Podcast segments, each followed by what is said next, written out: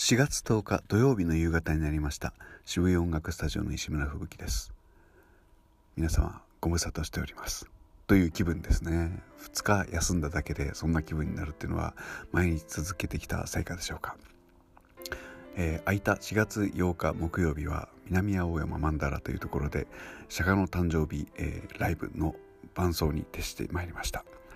ピアノの練習をして臨んだんですがちょっとやっぱり間違えた。大事なところで間違えたような気がしますね。それが悔やまれます。でもこれが実力です。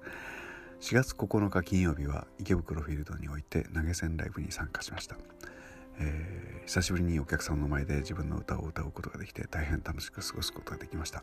おまけに投げ銭までいただいて本当に助かります、えー、こんなライブが毎回続けばいいのになと思うんですけれども例によって4月2週間後のライブは無観客配信ライブに決定しましたので、まあ、本当にいいタイミングでできたのが嬉しく思います。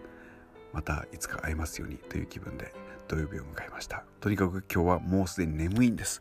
眠い眠いと思いながらお仕事を頑張りました。来週もまた頑張りますのでよろしくお願いします。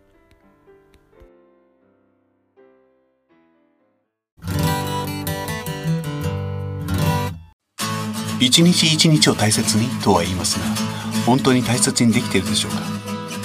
誰も答えを教えてはくれないし確かめてもくれません。だから一日の終わりにちゃんと証言しておこう。まずはやってみようか。1分キャスティング。